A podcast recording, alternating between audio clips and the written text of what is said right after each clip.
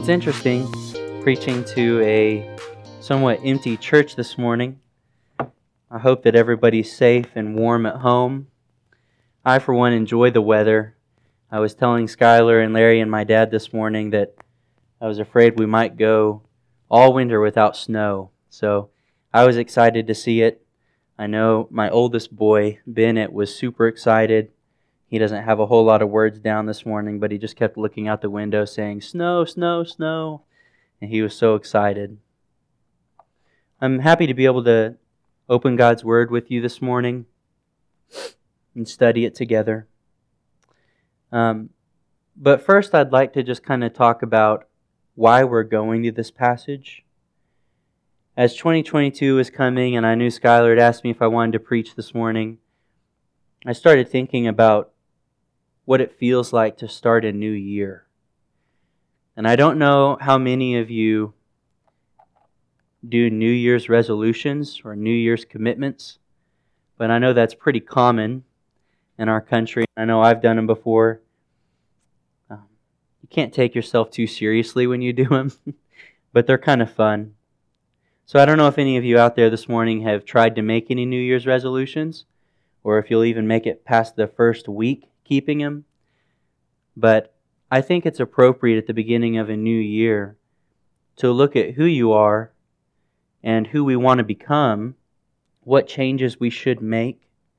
It's different for us as believers because the world asks, Who do I want to be? But as believers, we ask the question, Who does God want us to be in 2022?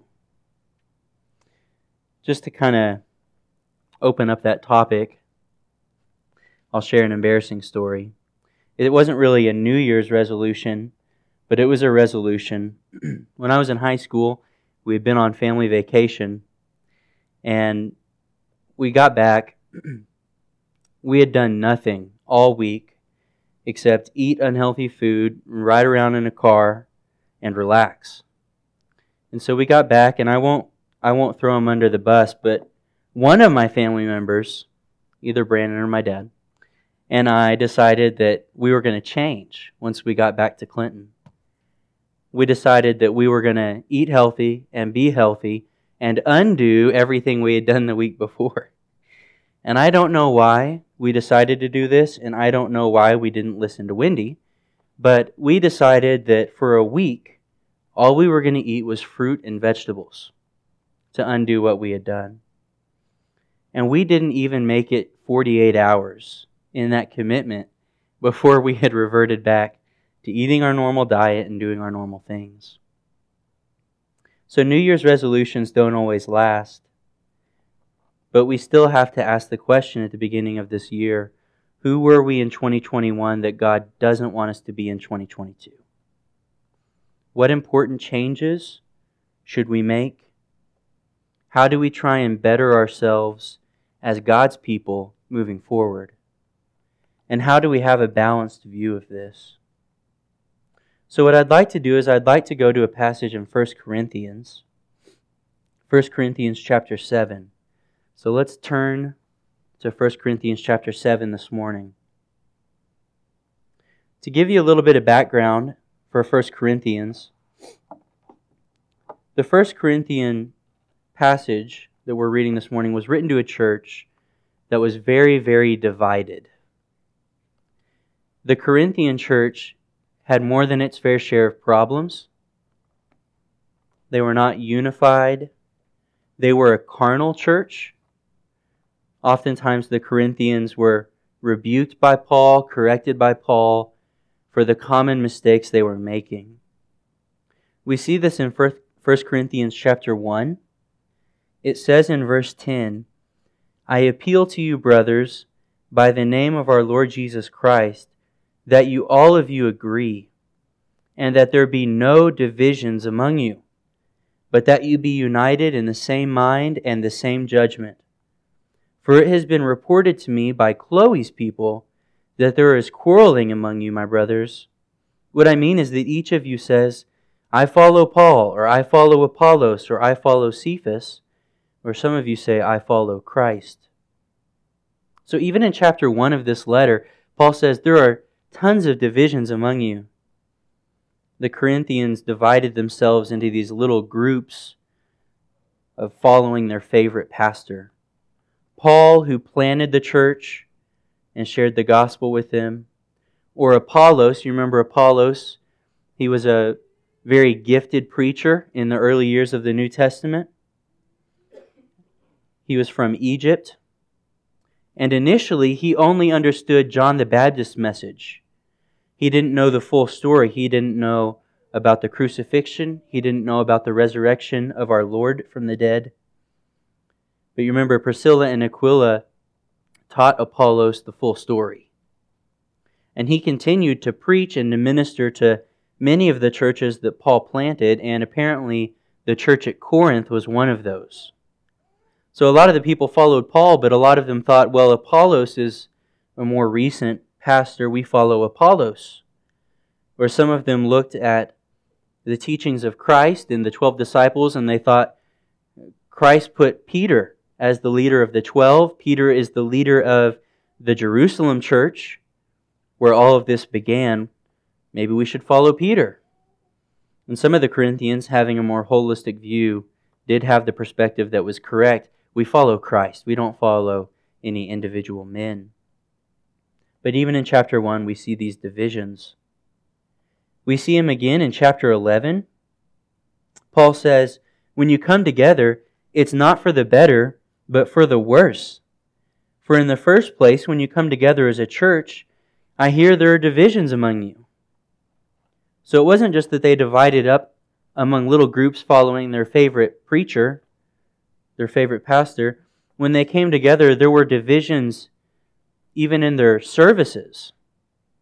And the specific example that he goes on to describe in chapter 11 is the Lord's Supper. When they would come together, even to take the ordinance of the Lord's Supper, it was complete chaos.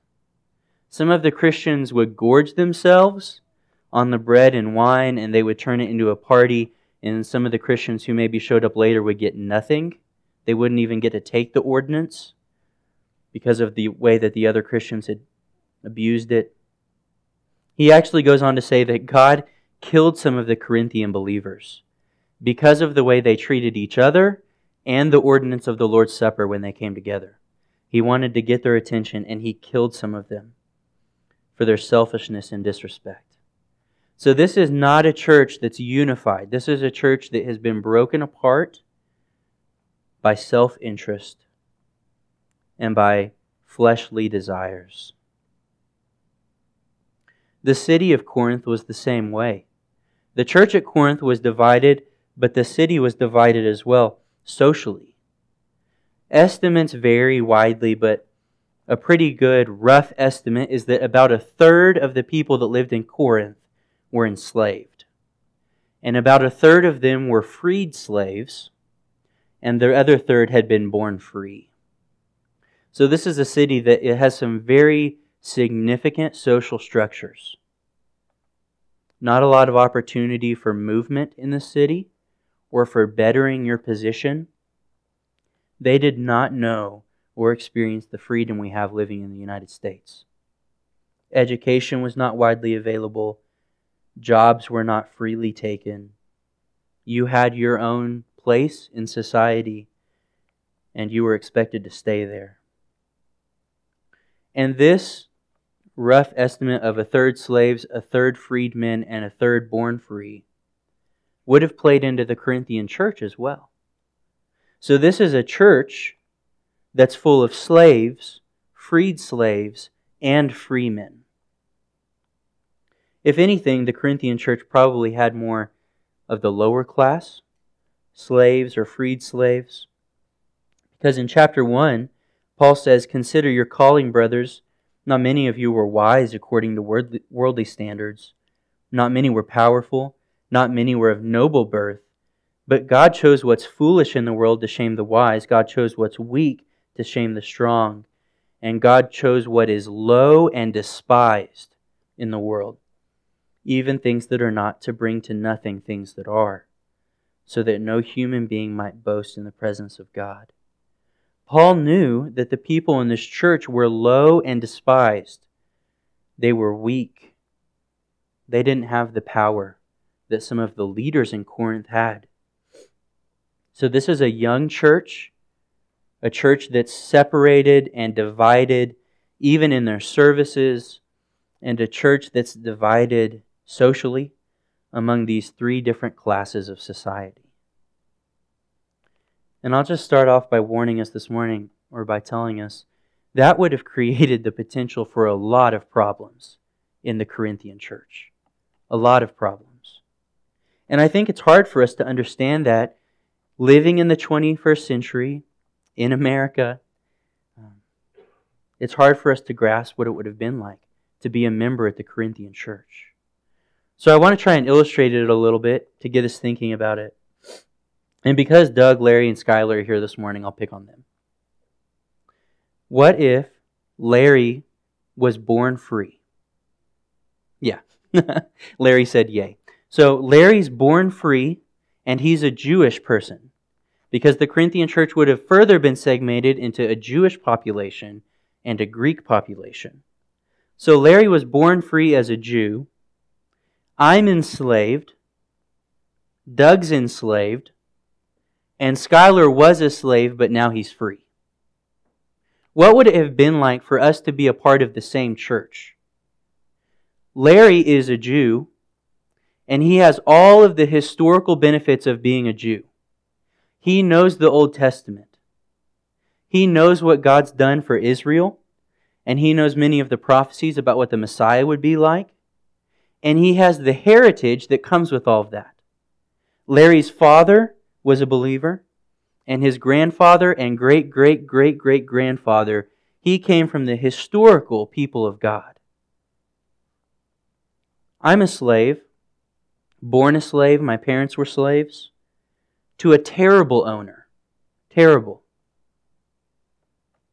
Doug's a slave to a generous owner, and Skylar's free. the potential for problems and conflict within the church would have been huge because of our different lifestyles and the freedoms that we possessed. Larry, as a free Jewish man, could do whatever he want. He could come to any church service, be a part of anything that the church did. If Doug's owner is lenient, he can come to anything that he wants be a part of Bible studies and prayer groups. He can evangelize.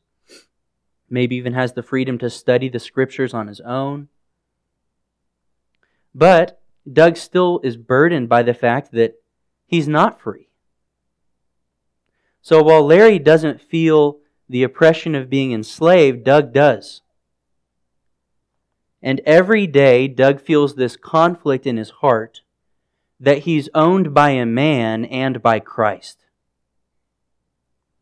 And every day he feels this conflict that he can't give all of himself to Christ because he's also owned by another.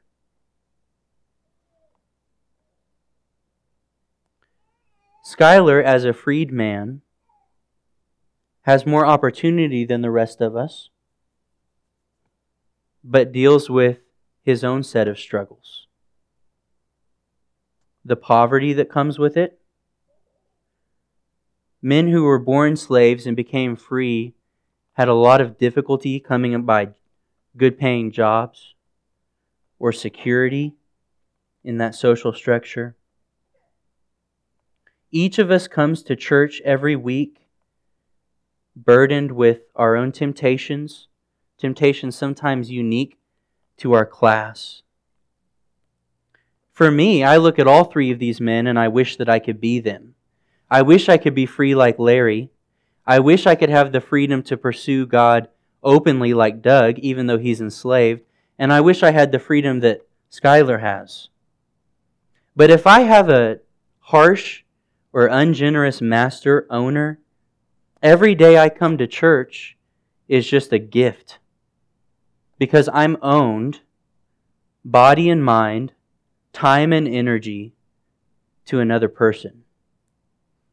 He could tell me tomorrow that I can't come to church anymore. How do I serve God as a slave? How do I give Him everything? The struggles I face are envy and jealousy, or maybe guilt because I feel like even though I want to serve Christ with 100% of my being, I may not be able to lead a Sunday school class, come to a prayer time, because it's all based on the whim of my master. Every day I feel like I give God the leftovers of my life. I give the to- God the time that my owner doesn't take. I give him the energy that the, my owner doesn't take. I can't serve him by my own choice and will because I don't have a lot of will. I don't have a lot of free choice in my life. So, this is a church that would have been impacted greatly by society that it lived in. Freedom was not available to all of the members at Corinth. So you have a divided church living in a divided city. It's hard for us to wrap our minds around that because there's a lot of differences in our church, but we share a lot of common ground that the believers in the Corinthian church did not share. We all live in the United States, so we're all free. Education is pretty available. You can take out student loans and go to college. There's free education up through high school graduation for everyone. You can pursue a different career if you want to. We have all of this opportunity, all of these common ties as Americans that the Corinthians would not have had. And Larry, as a Jew, would have inherited centuries and thousands of years worth of prejudice against the Greeks. Even if Larry, as a believer, Larry's frowning at me right now, even if Larry, as a believer, wanted to get past that, it would be difficult. Because his father viewed the Greeks as unworthy of being considered the people of God. And his grandfather would have looked down on the Greeks. And his great grandfather would have looked down on the Greeks. And suddenly, in this New Testament era, equality is preached among the people of God. It doesn't matter if you're a Greek or a Jew anymore, but just a generation before, it did matter. As a Greek, you could not come to God unless you first proselytized to become a Jew. You had to get circumcised. You had to be associated with the historical people of God, the Israelites, to even draw near to God. And suddenly that barrier has been torn down. But that would be a hard barrier to overcome. Schuyler, as a free man who used to be a slave, may actually look at Doug's life with envy. If he is living in poverty, unable to provide for his family very well, and Doug is employed and owned by a generous, wealthy master, Doug's life may be considerably easier than Schuyler's, even though Schuyler is free. So Schuyler may look at both Doug and Larry with longing for the lifestyles they live. The opportunity for sin to slip into this church would have been amplified by the hardships that they faced. Envy, jealousy, bitterness, guilt at not being able to serve God because of being a slave. All of these were realities for the Corinthian believers.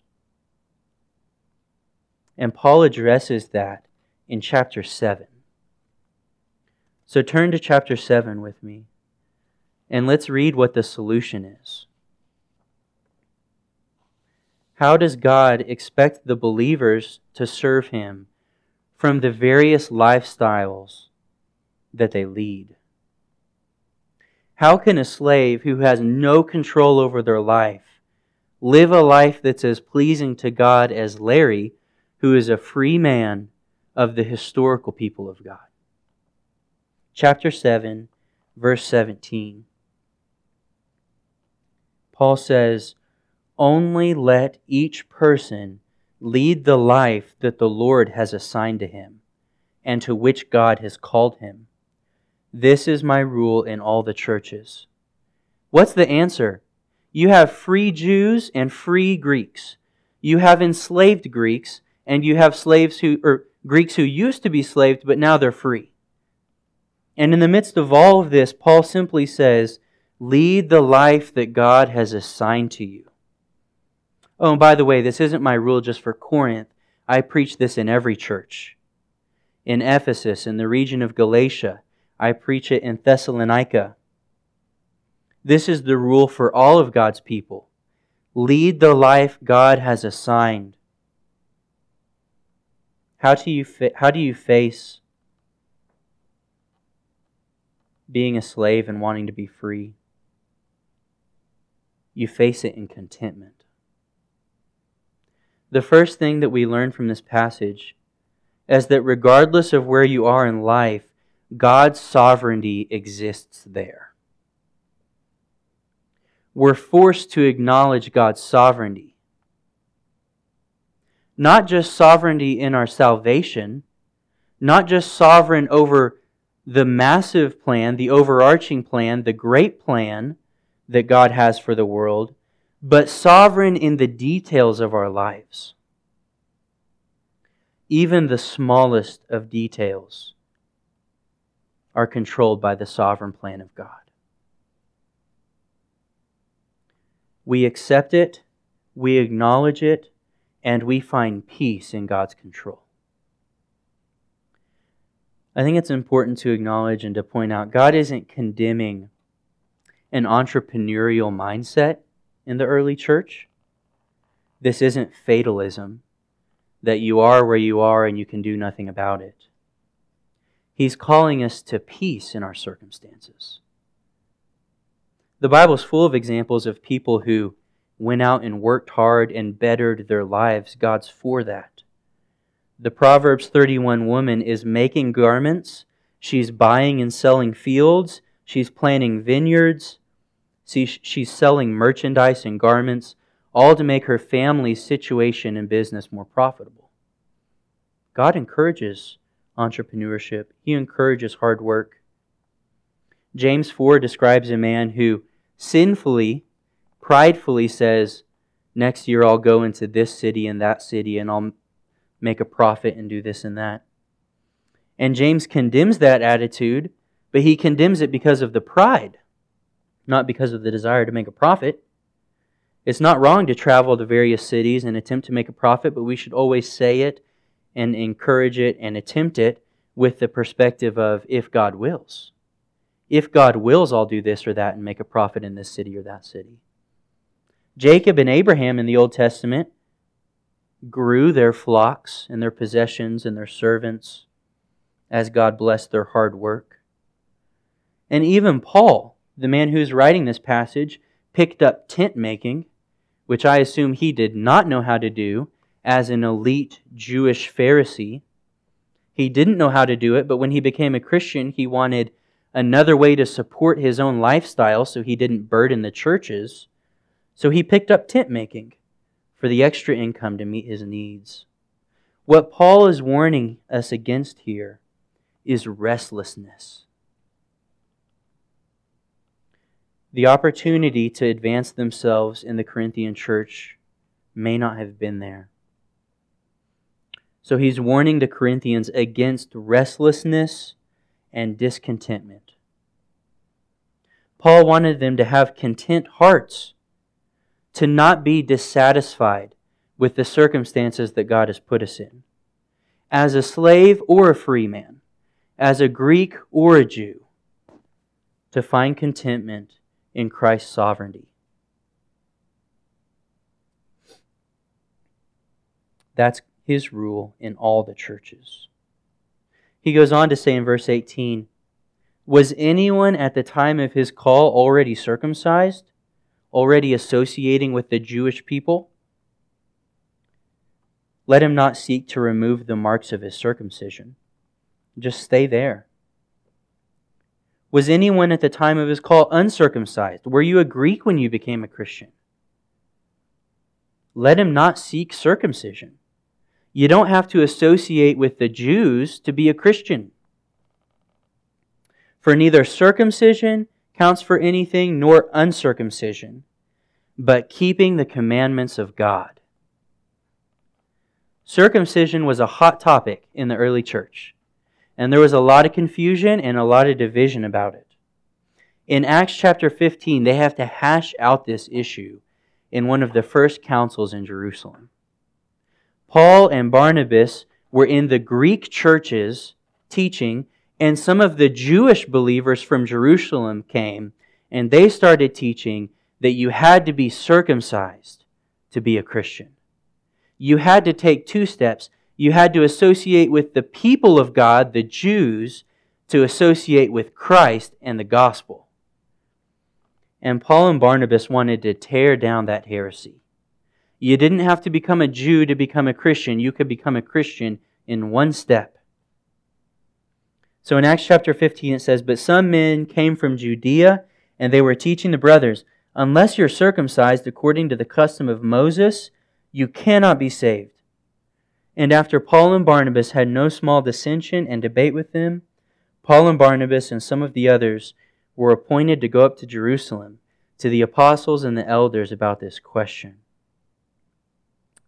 Do you have to be circumcised to get to Christ? Do you have to be circumcised to live as closely to God as you want to? And the answer is absolutely no.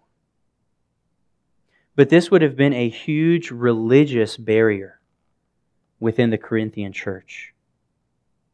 For Larry, as a born freedman who's a Jew, he has to overcome thousands of years of knowing that that is the answer.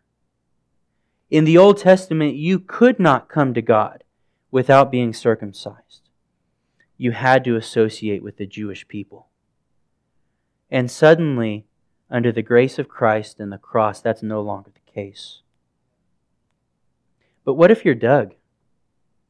What if you're a, a slave who's a Greek and you want to be closer to God? You want to have the freedom to move closer to God, to take a step towards obedience to Him, to have some sort of freedom in your life, to make some sort of choice all on your own to serve Him.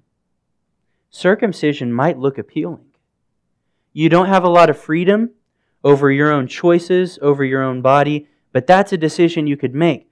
He might be thinking, maybe I would feel just a little bit closer to God if I took this extra step and was circumcised, associated myself with the Jewish people like Larry, and in some sense attached myself to the Old Testament blessings? What if I did that? Would that do anything for me? Would I feel a little bit more in control of my life? Would I feel a little bit closer to Christ? And Paul's trying to put that to rest. No, you don't. You don't need to be circumcised. Circumcision counts for nothing. Uncircumcision counts for nothing. All that counts is obedience to Christ. So that's the first barrier that these believers have to cross. They have to break down this barrier. What about those who are circumcised? What are those who are not? Does that make any difference in first century Corinth? That religious division should not exist in the church. The second division that they have to overcome is the slavery issue. He says in verse 20, each one should remain in the condition in which he was called. Were you a bondservant when called? Don't be concerned about it. Can we just admit that's a hard thing to say? I think if I was a slave in the Corinthian church, I would have been like, What? What do you mean, don't think anything of it, Paul? Have you ever been a slave? Have you ever had no control over your life? How can you tell me not to be concerned about my slavery? It's all I think about most days when I look at the other people in the church who have the freedom to volunteer, the freedom to go and evangelize other people, the freedom to spend however much of their evening they want studying the scriptures. I wake up every, every day and I serve my master. And I serve him till he goes asleep, and then I go to sleep. I have nothing. How can you tell me not to be concerned about my slavery? Paul says, But if you can gain your freedom, avail yourself of the opportunity. Obviously, it's better to be free. He's not denying that. But he's saying, don't be concerned about the fact that you're a slave. In verse 22, he says, For he who is called in the Lord as a slave is a freedman in the Lord.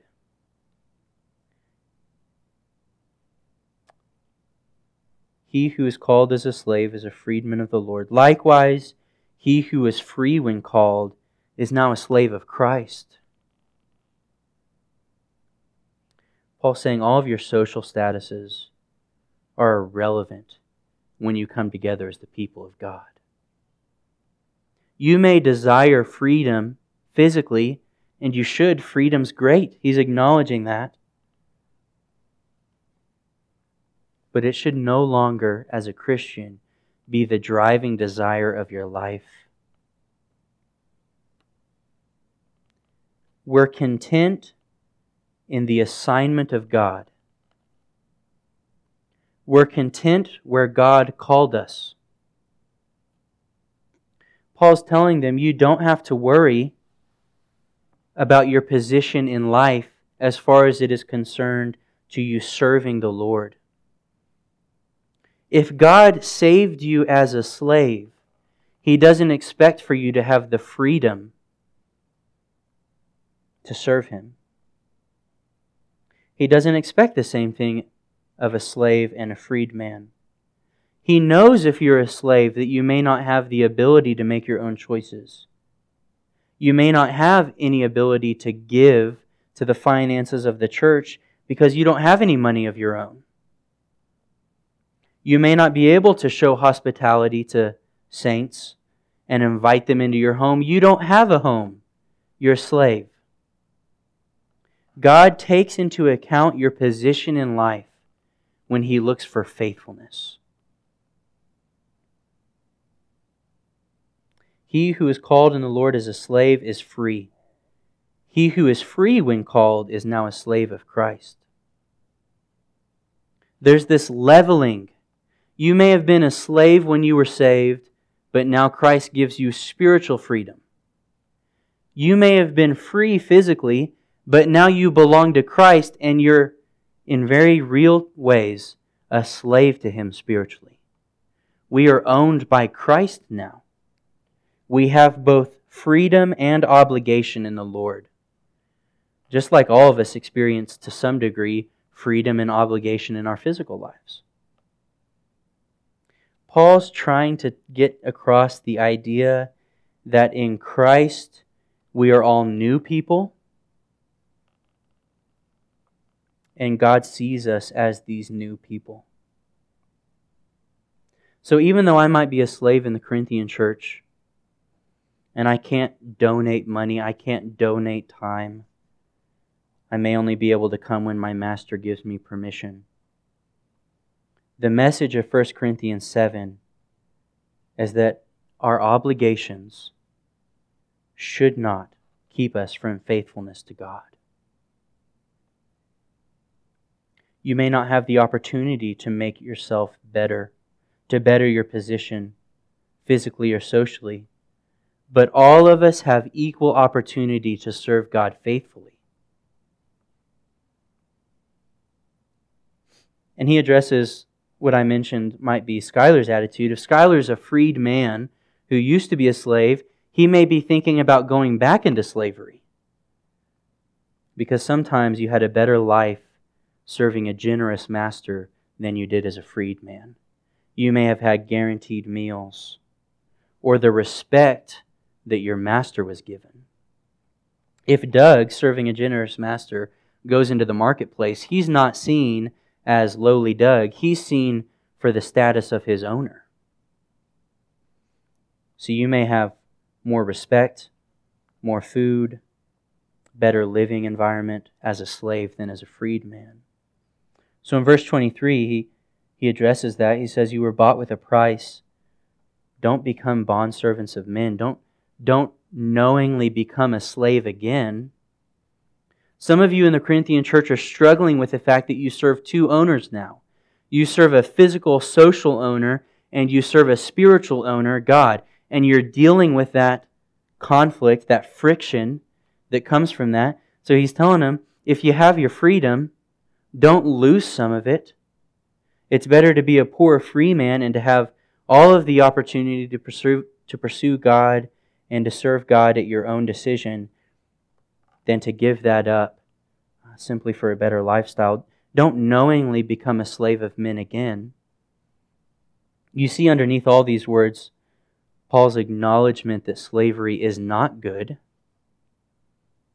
God can turn something like slavery into a, a blessed life because of his sovereignty, but it's not the best of situations. You were bought with a price. Christ now owns you. Don't knowingly become a slave again. Verse 24, he says, So, brothers, in whatever condition each was called, there let him remain with God. So, I say all this to say that the Corinthian believers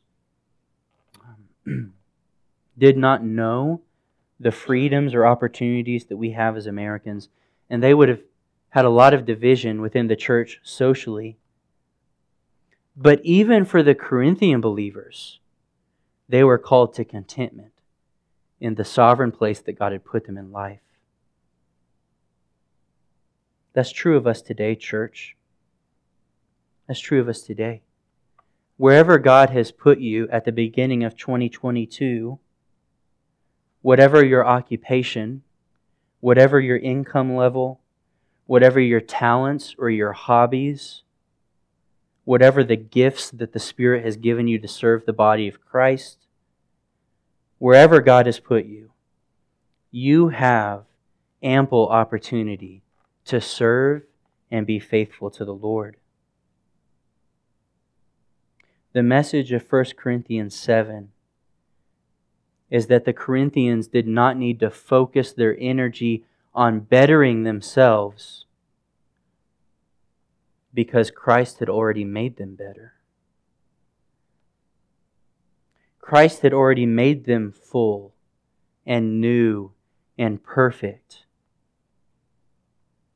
You could be a slave in the Corinthian church and not have a lot of opportunity to serve God, and God still had you exactly where He wanted you. So, church, this morning, wherever you are at the beginning of this year, I encourage you to find peace there.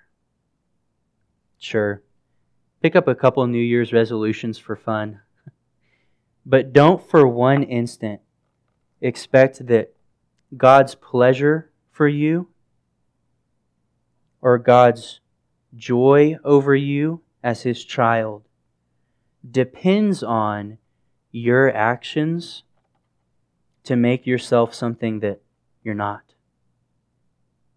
Sure, God has expectations for us as believers. There may be some habits or some lifestyle choices that God doesn't want us to do, especially if it's sinful. That's a given. But I just tell you this morning God is sovereign over the details of our lives. If a Corinthian slave could find contentment in his situation, so can all of us.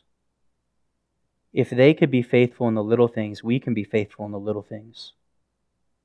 Look again at verse 24. Brothers, in whatever condition you were called, remain there with God. God is equally accessible to all of us. If you're a child of God this morning, God makes no distinction based on education, income, or ability. We are all of us equal in the Lord. Find peace there. Find contentment in 2022 in the fact that you are owned and provided for and loved by the Savior. Don't lose yourself in 2022 pursuing your own self interest like the Corinthians did. Don't focus all of your energy on your next job or a bigger bank account or a healthier lifestyle, even. Give yourself over to the Lord this year. Give yourself 100% to the calling that God has placed on you. Any occupation can glorify the Lord.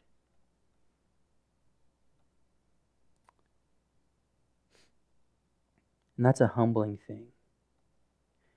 It's more humbling for the Corinthians than for us because none of us are slaves. None of us are Greeks who are having to deal with Jews who maybe have some elitism or some racism that they're having to overcome. God wants the church to be one under his Son. Let's pray this morning. Thank God for this truth. I think if I was a slave in the Corinthian church and this letter had been read, it would have been an immense encouragement to think I have no control over my own life, and yet Christ is satisfied with me. I may not ever have the opportunity to teach a Sunday school class or go on a mission trip. I may not give one penny to the church's finances because everything I have is owned by my worldly owner. Yet God's okay with that. God recognizes my circumstances and not just recognizes them, but is behind it all, sovereignly dealing out blessings and gifts and opportunities, regardless of where we are. God, we thank you this morning for your sovereignty. We thank you that you're in control of the details of our lives. God, that you can bless us spiritually, that we can grow in Christ in every occupation, in every town, in any country, in any time frame, whether it was first century Greece or 21st century America, the opportunity to be obedient to serve you, and to find peace in you in great contentment is never determined by where you've placed us. It's all dependent on our obedience to you and on how faithfully and passionately we pursue your Son. So, God, we pray that that would be true of us this morning. That we wouldn't get caught up in what some would call the American dream chasing that better job, chasing that bigger bank account, more toys, more fun. Help us to see value where value truly is, and that's Christ. That's the gospel, that's your word, that's obedience to you. Help us to find our contentment, to find our meaning, to find our, our everything in your Son. We ask all of these things for His glory. Amen.